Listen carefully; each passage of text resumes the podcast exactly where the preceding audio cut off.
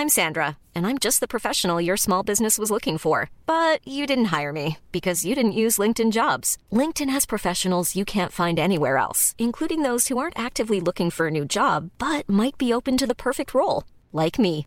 In a given month, over 70% of LinkedIn users don't visit other leading job sites. So if you're not looking on LinkedIn, you'll miss out on great candidates like Sandra. Start hiring professionals like a professional. Post your free job on linkedin.com/people today. Hur var keso-lunchen? Ja, det var ju tråkig som fan. Såklart. Sådär. Du sitter ungefär så som du sitter nu eller? Ja. Och jag sitter så här och jag pratar ungefär så här, så här högt. Skvallerpodden, bla bla bla bla bla bla bla. Säg någonting. Skvallerpodden, bla bla bla bla bla bla bla. Världens bästa ljudtest. Då kör vi då.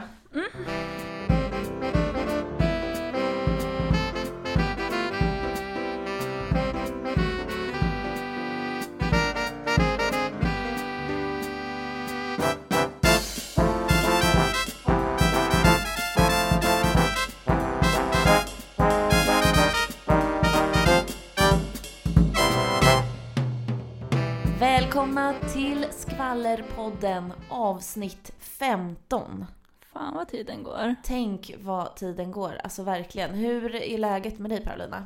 Det är bra, hur, men hur är läget med dig? Ja, eh, jag låter inte så som jag brukar riktigt. Det är för att jag eh, är lite sjuk. Mm, du ser lite blek ut. Men... Ja, jag känner mig lite blek och lite rosslig och lite allmänt eh, under the weather, som man brukar säga i USA. Mm. Eh, men vi tar, igen oss, tar oss igenom detta precis som vanligt. Ja, ja, gud ja. Ja, och vi är här för att bjuda på ett nytt avsnitt av Skvallerpodden som görs av Sveriges största kändistidning Veckans Nu. Och apropå nu så kör vi igång. Vi börjar som vanligt med veckans Paradise. Yes! Nu är det så här att eh, precis som ett tidigare avsnitt så spelar vi in det här en dag för tidigt, eller en dag tidigare än vad vi brukar, vilket gör att vi vet inte vem som åkte ut. Vilket ju är jättespännande eftersom det var värsta kaosveckan. Ja, alltså det var ju någon slags eh, grekisk mytologivecka. Filosofivecka. Filosofivecka var det, Mm. precis. Eh, och apropå det så kom det ju in en ny deltagare som heter Lukas. ja. Eh, som då var Sokrates. Och skulle vara så här lite smartare än de andra. Meddi var ju typ så här, man kan inte prata med honom så snabbt som man gör med oss andra utan man måste liksom verkligen prata med honom länge, typ så här 30-40 minuter för att han ska gilla en. Ja, och Oliver sa ganska många roliga one-liners även denna vecka. Men Bland han är i annat, form alltså. ja, bland annat så sa han att han, eh, han tyckte att eh, Sokrates då, alltså Lukas, använde alldeles för komplicerade ord.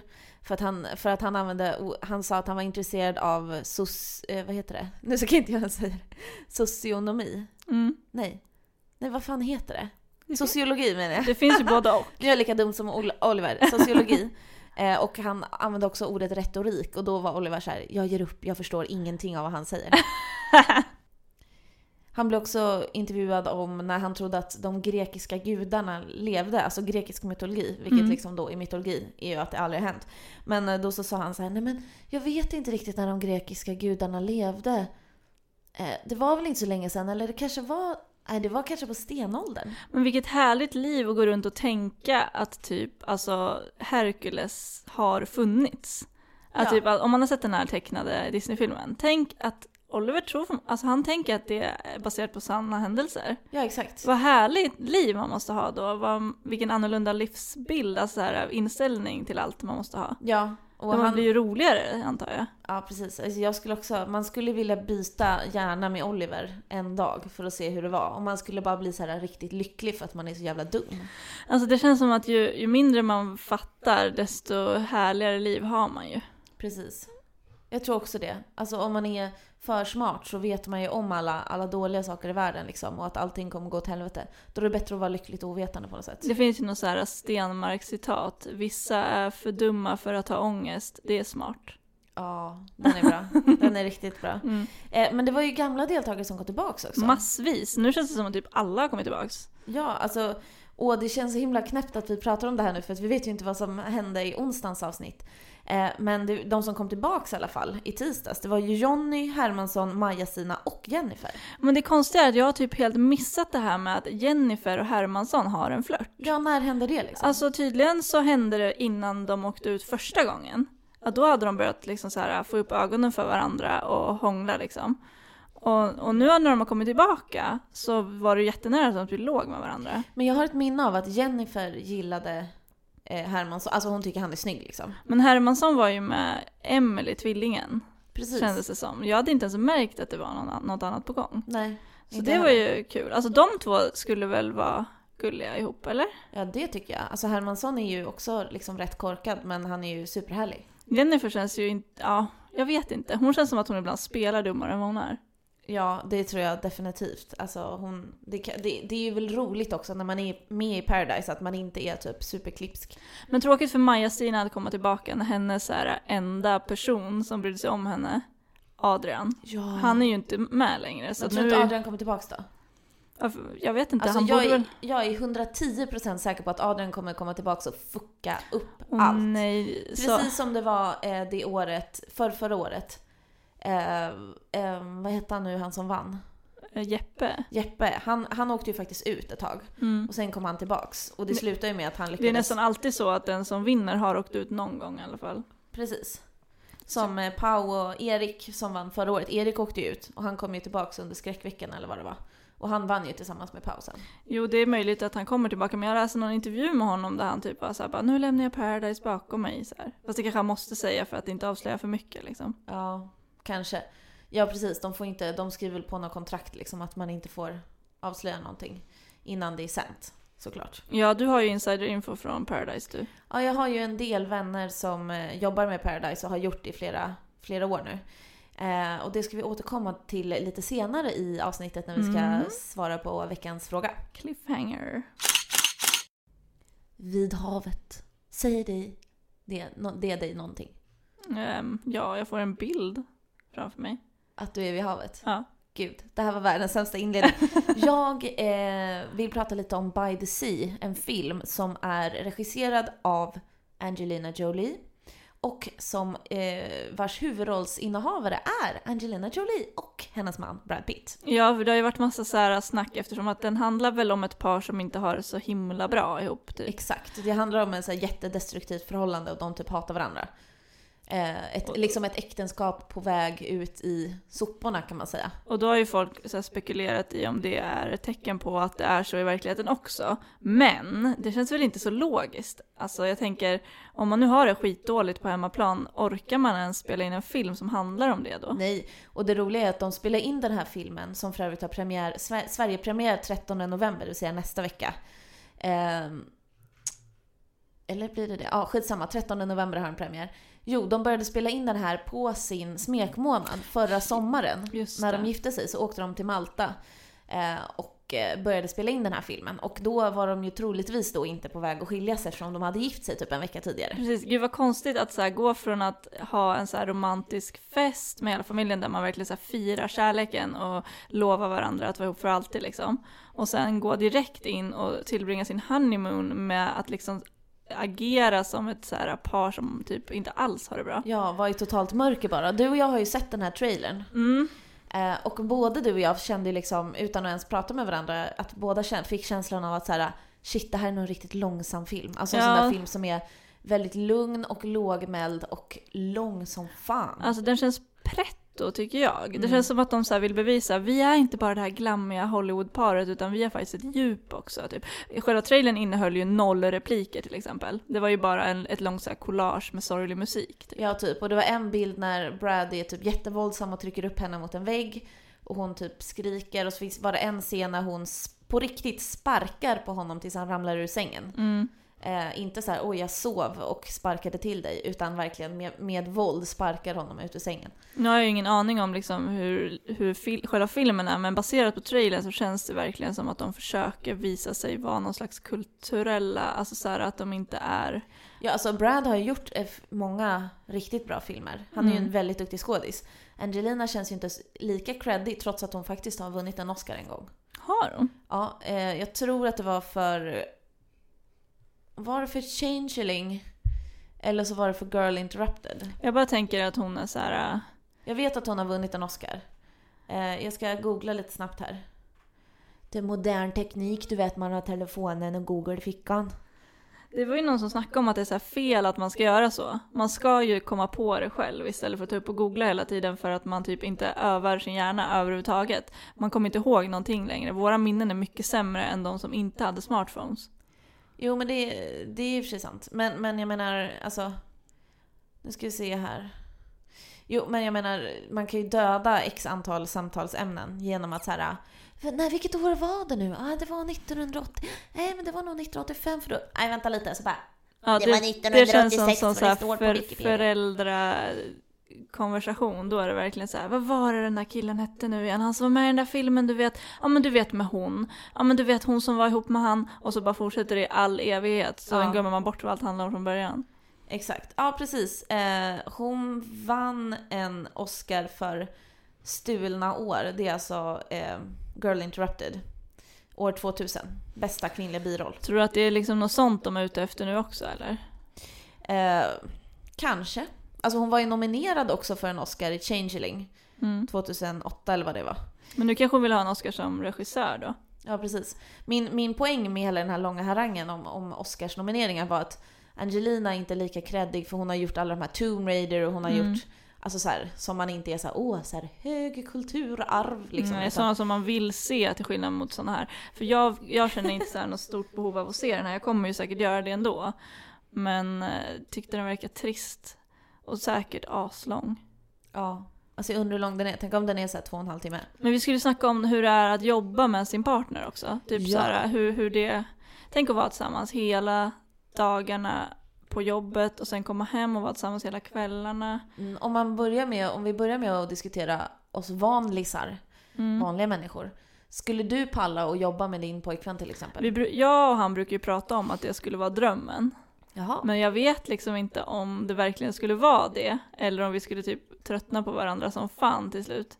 Men Ja. vi, ibland säger vi alltid såhär, ah, men när, när vi blir stora, citat, då, då ska vi jobba tillsammans, då ska vi ha ett företag typ. Men Jaha. vi kommer förmodligen mörda varandra då. Men ni är ju stora, eller? Mm, Men det är ju därför jag sa citat. Alltså såhär, när vi blir stora inom citationstecken. Mm. För att jag tycker ju själv inte att man är vuxen när man är 26. Hmm. När tycker du att man är vuxen då? 36? 45 kanske. 45? Okej, Mm, då har du några år Jolie på och dig. Brad Pitt börjar väl bli vuxna tycker jag. Ja, de är ju definitivt vuxna. Speciellt Brad Pitt som är 51. Och med tanke på att de har ganska många barn och så.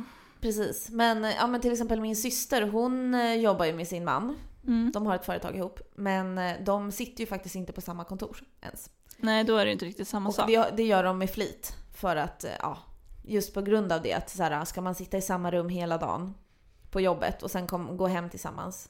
Eh, och sen är det ju också så att eh, de reser väldigt mycket i sitt arbete. Så att det är inte så att de sitter liksom eh, rygg mot rygg och eh, jobbar som ett vanligt 9-5 jobb ändå.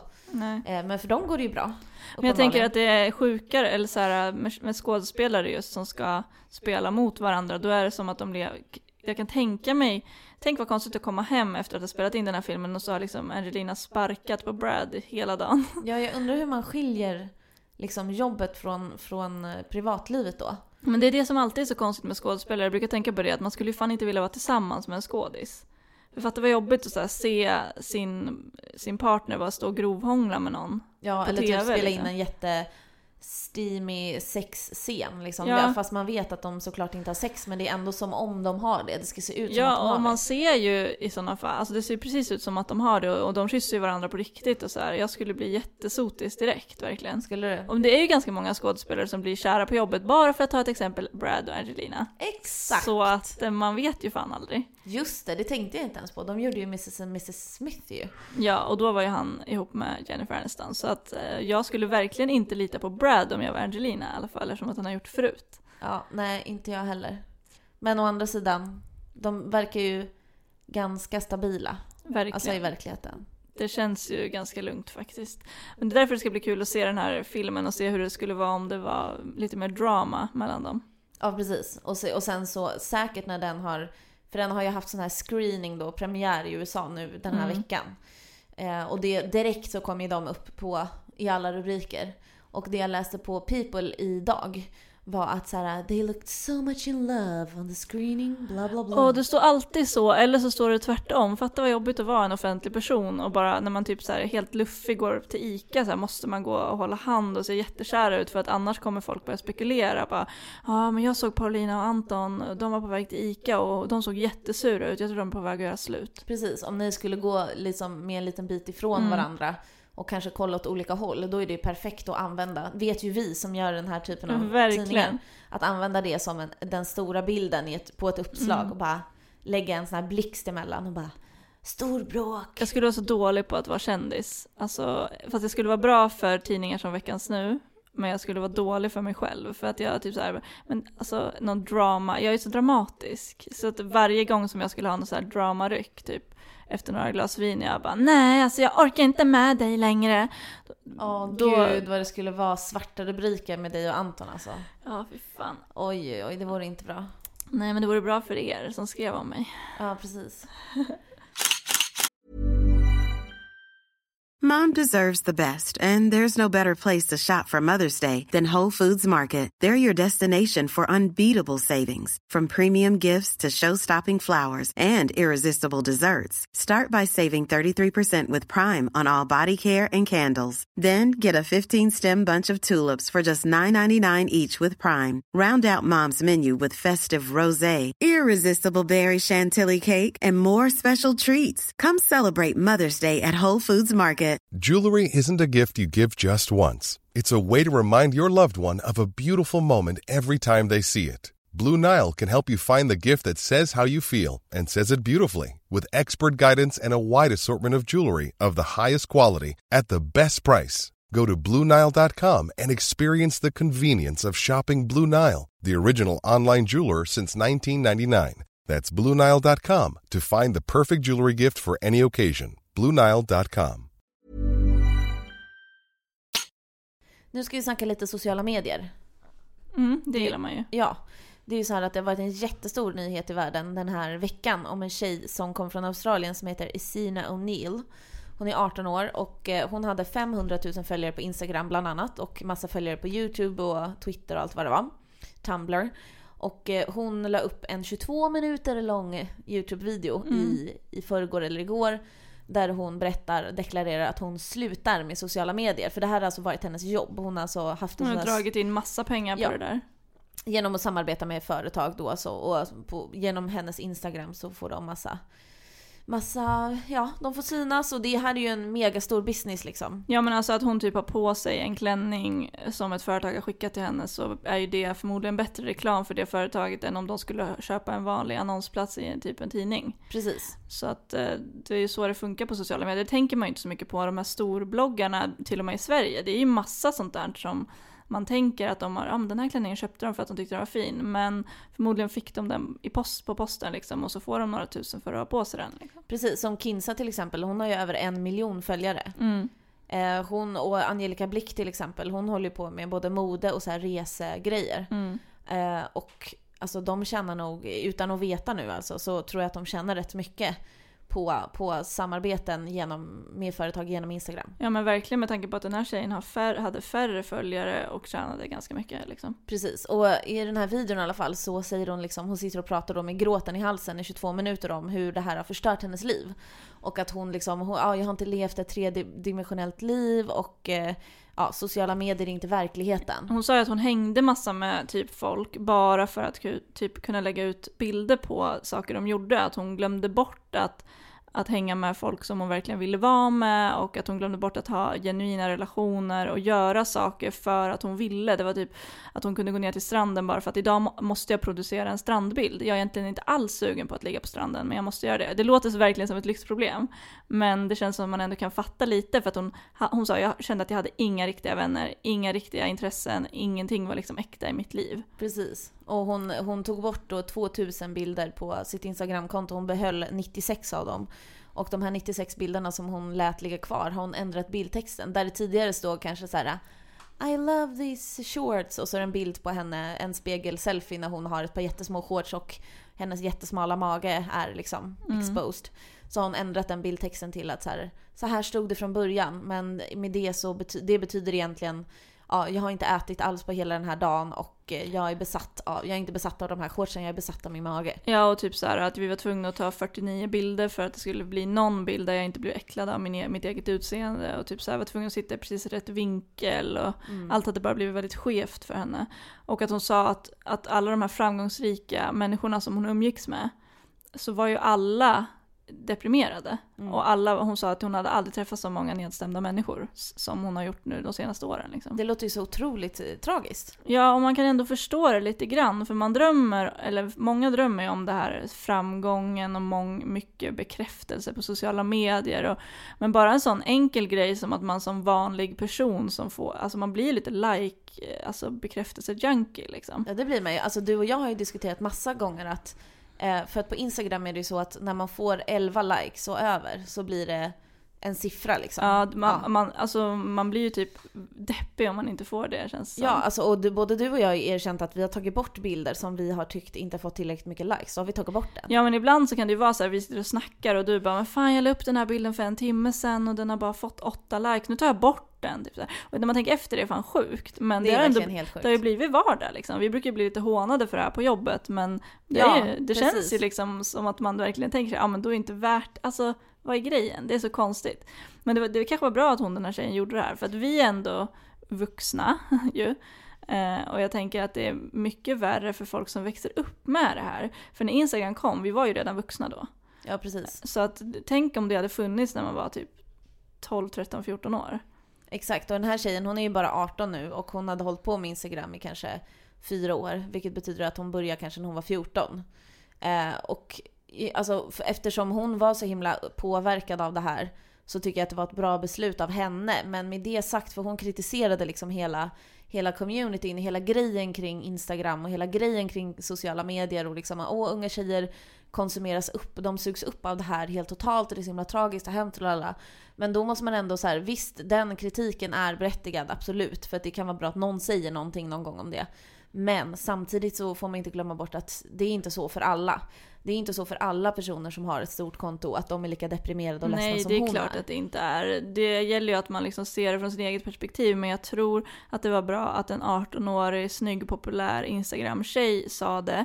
För det är många som har sagt det förut, men det har ju varit så att Ja, alltså trista, vuxna, tråkiga personer som unga tjejer och killar förmodligen inte lyssnar så jättemycket på. Exakt. Men nu känns det som att den här tjejen, hon var verkligen många små tjejer och killars idol. Och sen kommer hon ut och säger att mitt liv är inte så här perfekt hörni. Jag har också väck på magen och jag har också dagar när jag inte orkar kliva ur sängen. Typ. Exakt. Det kan vara ganska skönt att veta kanske. Men såklart, det, det kan jag också bli lite less på. Folk bara, ingen lägger upp sanningen på sociala medier. Men vem, vem skulle lägga upp en bild när man sitter hemma och bölar för att man har PMS? Det är ju ingen som gör. Man får ju tänka på det att jag, mitt eget Instagramkonto ser fett härligt ut, men så ser ju inte alltid ut i mitt liv liksom. Nej men exakt. Så, så det tänkte jag på, om jag får vara lite personlig. När jag bröt upp från ett ex en gång.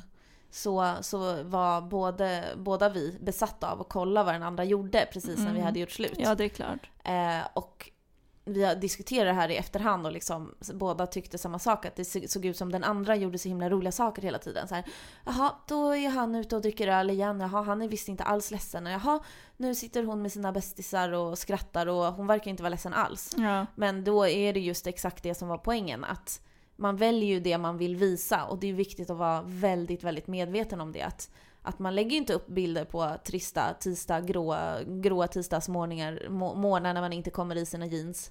Eller när man typ äter en så grå gröt till frukost. Nej. Utan man lägger ju ut det som, det som man vill visa upp. Och så länge man har det i bakhuvudet, alltså precis både du och jag som kanske har 400-500 följare och sådana som har 1,2 miljoner följare. Mm. Man måste bara komma ihåg att det är inte hela verkligheten som man ser. Exakt. Och jag tänker att just när det kommer till så här, att hålla koll på sina ex och så, jag är jävligt glad över att mitt ex är helt inaktiv på alla sociala medier. Men jag tänker att det är som att vi alla vanlisar har blivit kändisar. För jag har tänkt förut att gud vad skönt ändå att slippa så se sitt ex med en ny tjej direkt efter ett uppbrott som det är för många kändisar. När det Precis. dyker upp på så här, löpsedlar och allting liksom. Men nu är det ju så för många ändå. För att folk, Exakt. folk har ju koll på varandra lika mycket som man har koll på kända personer nu för tiden. Ja precis, om man typ har, kanske har kvar exets föräldrar på Facebook eller något sånt där. Mm. Men då är det ju bara att filtrera bort. Alltså jag kollar ju inte, jag kollar inte på mi, no, någonting som mitt ex gör på internet. Och jag har filtrerat bort allting och alla som han känner typ. Eh, för då när vi gjorde slut för många, många år sedan. Eh, och det är ju bara för mitt eget bästa liksom. Ja men man- tänk om du skulle gå på stan och sen bara dyker upp på löpsedeln liksom. Ja men Så gud. som det är för typ folk som är kända. Ja precis så här, Paulinas ex-pojkvän i het romans med ung 18 brunhårig tjej. Såklart ska hon vara brunhårig. En liten, ja. Ja, precis. En, en liten söt brunett, det är, är enligt Paulina det största hotet. Ja, det är ju det. Mot alla parrelation, heteroparrelationer skulle jag säga. Ja, det får stå, det får stå för dig. Mm. Då kör vi ett, veckans lista som någon slags bevis för att Justin Bieber kanske inte mår så jättebra just nu. Åh, vad spännande. Mm, jag sen- som trodde att han var back on track med, med, med musiken. Ja men vi trodde ju det, eller det kän- vi pratade ju väl om det för några avsnitt sen att det känns som att han hade skärpt till sig lite grann och skulle så här, ta tag i livet och ha släppt bra musik. För det har han gjort, alltså hans låtar som kommer nu är ju bra liksom. Ja, men precis. Eh, Men det känns som att han är lite instabil ändå. Mm. Han är ute på någon slags turné nu. Eh, Och ingen kan väl ha missat det här som hände när han var i Oslo. Just det. När han stod och skulle uppträda, hinner sjunga några rader typ och sen är det någon som spiller ut någonting på scen och han ska gå fram och torka bort det. Eh, Men de fansen längst fram sliter hela tag- tiden i handduken som han håller i. Så till slut säger han bara “No, I've had enough” och så går han bort av scen, liksom, kommer inte in igen, åker därifrån liksom. Ställer in, ställer in allting. Det var ju en stor, alltså folk hade ju taggat, alltså mycket svenska beliebers hade ju åkt dit liksom. Exakt. Det var ju väl hans enda spelning i Norden så att det skulle bli så här värsta stora grejen. Och sen så får han nog efter en halv låt. Så det var ju, det var liksom lite, men då, då ska man komma ihåg att bara en, några dagar innan så hade han gjort en ganska liknande grej. Han hade varit i ett spanskt radioprogram eh, och blivit intervjuad och då hade han också bara helt plötsligt rest sig upp och gått. För Jaha. att han hade tyckt att det var för mycket folk i studion. Eh, Och då var det också så här bara no I had enough och så gick han bara typ. Mitt i sändningen, var det direktsänt? Eh, ja, och sen så var det typ så här, han bara nej men det här känns inte bra och så alltså, de skulle typ, alla skulle resa sig upp från sina stolar och bara flytta sig ett snäpp typ. Men han reste sig upp och alla trodde att han bara skulle byta stol men han gick. Kom inte tillbaka liksom. Men gud, har han typ tålamod som en femåring? Ja, eller? för sen så var det också, också i Spanien, då skulle han ju köra en sån här akustisk konsert. Eh, en liten minikonsert liksom. Och då sitter han ju och sjunger eh, och sen så helt plötsligt så bara nej, nej, nej, nej, stopp, stopp, typ så här bara. Och så börjar han så här, om, om ni nu ska klappa så klappa i alla fall i takt. Säger han till sina fans då. Och sen så typ st- ställer han sig och börjar klappa så här, så här ska ni göra typ. Och så står han och, och klappar ett tag så de ska komma in i rätt takt och sen fortsätter han. Typ. Han har fått någon slags, alltså jag vet inte vad det är, det är som att han är väldigt, väldigt lätt irriterad. För att alltså, hur kan man kräva av sina fans att de måste klappa i takt? Alltså, ja, nej men det kan man inte göra. Han Det kan känns, man inte göra. Så, så de här tre grejerna har hänt inom loppet av typ en vecka. Herregud. Så jag skulle säga att Justin mår sisådär, alltså mentalt. Han är såklart superpressad av allt såklart. Men är han redan utmattad? det liksom? verkar ju så. Alltså, Han, kanske, han kanske är extremt, eh, alltså han tål stress extremt dåligt. Mm. Alltså jag, jag förstår ju honom. Alltså, att jag skulle också blivit så jävla trött på att jag inte fick torka bort det där vattnet och att jag... Att, jag, att det blir liksom massa folk som ska hålla på. Men han, det är hans jobb liksom. d- den här grejen med att torka bort det här på scenen som var i Oslo. Mm. Om, om, det, det känns som att det rimliga att, att eh, hur det, som han skulle ha agerat om jag får bestämma skulle vara så här att ja, han börjar torka upp och så är det några som bara drar i handduken och det går inte. Och han, han sa ju till dem så här, men kom igen sluta, kom igen Mm. Istället för att då bara storma ut så skulle jag, då skulle jag bara släppt det bara okej då får det vara blött där och sen skulle jag ha kört och sen bara skitit i det. Ja. För det här var ju liksom, scenen såg ut lite som, som jag förstod det, det var liksom längst fram på scenen så han behövde ju inte stå där ens. Han gick ju runt, Nej. alltså han står ju inte längst fram på scenen och sjunger. Nej det konstigt att han skulle av- göra det överhuvudtaget. Det borde väl ha varit någon annan som gjorde det. Ja, typ man. någon som jobbar där och bara ah, det är någon som har spilt här, det skiter väl jag Men jag i. såg att det var någon tidning som så jämförde how a real rockstar handles it. Och då pratade de om det här eh, när Foo Fighters var i Sverige i somras. Ja, och Dave Grohl bröt benet på Ja, scen. och, kom, och, och man tror att allt ska ställas in och så kommer han tillbaka in och kör färdigt konserten med ett brutet ben, ett Ja, det var ju- nybrutet ben. Det var ju liksom. så coolt. Och det var ju en, en svensk ambulansförare då, eller en läkare, som fick sitta då bredvid honom. Han fick sitta då med, med benet upp på en stol eller vad det var. Så fick läkaren sitta och liksom hålla i hans ben för att se till Mm. att det inte flyttade på sig. Han bara “Vi kommer tillbaka”, så kom han tillbaka. Alltså det är Så sjukt. helt sjukt. Alltså, där, jag, snackar vi, där snackar vi att man är hängiven till att göra klart en konsert som man har påbörjat. Ja, alltså jag bröt benet när jag var liten och det är... Det gör så, alltså det gör så jävla ont. Mm. Verkligen. Jag, jag kan inte ens föreställa mig hur man går in och bara kör en show liksom. Vad hände då när du bröt benet? Hur, hur bröt du det? Eh, Åh nej, jag hoppas att du inte skulle fråga. Eh, jag bröt mitt eget ben eh, på mig själv. Jag stod med benen i kors. Hur, Eh, vänta, hur gammal var du? eh, fem. Fem, okej. Kanske Du stod med benen i kors. Eh, ja, jag stod med benen i kors lutad mot en vägg. Eh, sen så kommer en häst travande mot mig. Så jag ska flytta på mig och så, så tar jag liksom det bakre benet framåt för att, på något sätt så att det främre benet bryts av Nej. det bakre. Men jag var ett, extremt tunn, alltså mina ben såg ut som så tändstickor och alltså jag var Ja, då, så du, det, det främre benet bröts av framåt liksom? Ja men det, det bröts av det bakre benet, av, av mitt eget ben. Var, var på benet bröt du? På smalbenet.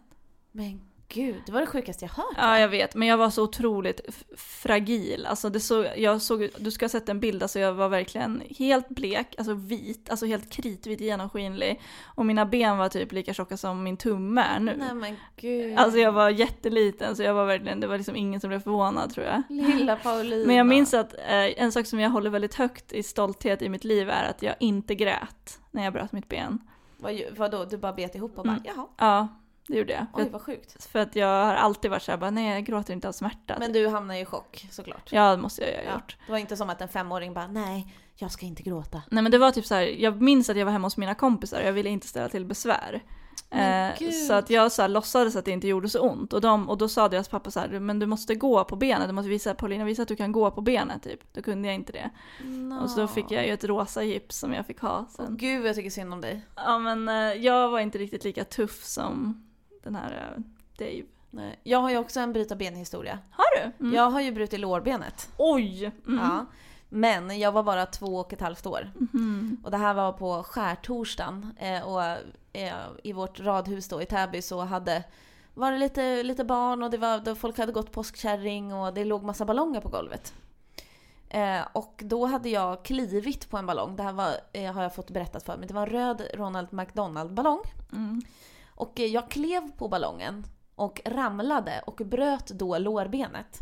Hur fan? Av det, liksom, av Vilken fallet, panik typ. för dina föräldrar. Ja, och jag skrek då som en stucken gris såklart, men jag lugnade ner mig väldigt fort. Eh, och så liksom gjorde jag inget mer ljud, utan det var så här, jag grät och de bara oj hon ramlade typ. Mm. Eh, och sen så eh, nattade de mig. Eh, och sen, jag var väldigt, väldigt morgonpiggt barn när jag var liten. Jag brukar väcka mina föräldrar fyra varje morgon. Och jag gick fram, antingen så låg jag och sjöng tills någon hörde mig och kom in. Störig som jag var. Eller så gick jag bara in i mina föräldrars sovrum och ruskade, ruskade på dem och, och fan, vill sa såhär. Gå upp, gå upp, gå upp, jag vill ha frukost, gå upp! Liksom tills de gick upp. Men den här morgonen så gjorde jag inte det. Och eh, mina föräldrar vaknade väl vid sex eller någonting och undrade varför jag inte var vaken. Gick in i mitt rum och kollade och då var mitt ben helt svart. Fan vilken panik alltså. Sen fick jag ligga i eh, en sjukhussäng i en ställning då med benet 90 grader rakt upp i taket, satt fast i taket i sex veckor. Helt Herregud. blickstilla i sex veckor. Men vad skönt för dina föräldrar att få sova sovmorgon i sex veckor. De turades jag om att sova på sjukhuset och var jätteoroliga hela Ja tiden. det är klart, jag skojar bara. Men eh, okej, shit. Jaha. Mm. Men det som vi skulle komma till var alltså att ja, men Justin kanske också blir, alltså han kanske måste härdas lite. Han, Han kanske också allt, behöver byta ben. ja, man måste bryta, han måste få lite så här, äh, måste vara med om lite skit liksom. Ja, Och nu, sen- nu vill vi inte att Justin ska skada sig, men Nej, det nej, kanske vore bra för honom att bryta något ben i kroppen. Ja, eller typ alltså så här, äh, inse att shit, jag har det ganska bra ändå. Jag kan väl svara på de här frågorna utan att storma ut kanske. Precis. Men jag förstår honom också så att jag är ingen så här hat, jag är ingen anti-Justin-kampanj liksom. Men jag tycker att han är lite töntig. Nu är det dags för Fråga Skvallerpodden, segmentet där du som lyssnar kan ställa en fråga till oss, vilken som helst. Eh, och det gör du genom att mejla oss på veckansnu.fridaforlag.se eller kontakta oss på sociala medier med hashtaggen skvallerpodden. Och eh, den här veckan så, som vi sa i början av avsnittet, så ska vi prata om Paradise Hotel. Mm, det är en fråga som jag faktiskt också har funderat över, så att jag är glad att den kom. Ja, och nu ska jag eh, utnyttja mina insider information eh, källor Mm. i och med att jag känner flera som jobbar med Paradise Hotel-produktionen. Eh, frågan kom från Lovisa Forsberg och hon undrar så här. Får Paradise Hotel-deltagarna ha sina mobiler under inspelningen eller lämnar de in dem eller liknande? Och då frågade jag eh, min kompis som har jobbat de senaste tre säsongerna och eh, han svarar så här. Eh, medan de är på hotellet har de inte tillgång till några mobiler. Även de som åkte ut, eller har åkt ut, har mobilförbud tills dess eh, att det är bestämt om de kommer tillbaks eller inte. Eh, och vem som har mobilerna då, det är den som är deltagaransvarig. Alltså en i produktionen som är anställd för att eh, ta hand om deltagarna precis som det var när jag jobbade med eh, Big Brother. Att man, har, man är den kontakten med deltagarna liksom. Eh, innan de går in i huset, efter de kommer ut. Ja, se till att ha koll på alla helt Men enkelt. de är ju där i flera veckor. Ja, men de får inte ha... Och de det får... känns ju verkligen som att de, nu är jag också så fördomsfull, men som att de är personer som verkligen gillar sina mobiler. ja, gillar. Instagram och gillar sociala medier och sådär och tar kort och grejer. Det är priset man får betala helt enkelt. Mm, För att jag skulle tycka det var jättejobbigt att typ göra ett, fatta vad mycket så fina bilder man skulle kunna ta på det där hotellet. Det är ju värsta fotogen, alltså fotogeniska platsen ju. Ja, med den där poolen och allt. Mm, så här, äh, värsta utsikten, infinity pool och Ja. det är ett perfekt ställe att ha Instagram på ju. Men det, det, det blir inga mobilbilder. Men de får ju, de får ju vara med i? TV i alla fall. Ja, tack och lov för det. Och sen så när de kommer ut så kan de kasta sig över sina telefoner. Men där har du i alla fall ditt svar Lovisa. Och eh, som tack för din fråga så ska vi skicka dig en vadå? Mystery box. En mystery box. Maila din postadress till oss. Veckans nu snabel-a fridaforlag.se så ska vi skicka den till dig. Och vi vill såklart eh, att ni ska eh, fråga ännu mer frågor. Mm. Så skicka in alla dina Vi har fått frågor. massa bra frågor, vi hinner inte ens svara på alla nu längre. Nej, så. vi hinner ju inte det. Men vi vill, vi vill ha alla frågor du kan tänka dig att ställa. Ingen fråga är för dum. Eller för smart. Ja, Nej. precis. Okej Paulina, nu är det dags att avsluta. Hörde du att det där var skånska? Ehm, ja, alltså du brukar vara väldigt bra på dialek- dialekten men jag tänker att du är lite förkyld nu, det kanske var därför det lät lite konstigt. Eh, vi kan ju säga det. I alla fall, det var allt för Skvallerpodden den här veckan. Eh, vi hoppas såklart att ni fortsätter lyssna på oss. Mm, även om vi är, som vi läste på någon blogg, så här, motsatsen till Alex och Sigge. Ja, Det precis. tyckte jag var jättekul beskrivet. Jag tycker att det är bra. Ja, jag tar det som en enorm komplimang. Ja, Inte för att vi inte gillar Alex och Sigge, men för att vi vill vara någon slags motvikt liksom. Ja, Lite precis. lättsamt och... Och vi vill gärna ha massa feedback också för Mm. övrigt. Vi vill inte bara ha frågor till Fråga Skvallerpodden. Vi vill jätteha, gärna ha feedback från er om det är någonting ni tycker är extra bra, om det är någonting ni tycker vi ska ta upp, någonting som vi kan bli bättre på. Vad som helst så hör av, er, eh, hör av er till oss helt enkelt. Vi finns ju på Instagram på veckans nu. Vi finns på Twitter på veckans understreck nu. Eh, och så finns vi såklart på mejlen veckansnu.fridaforlag.se. Eh, ha en superunderbar helg så hörs vi igen nästa vecka. Hejdå! Hej då!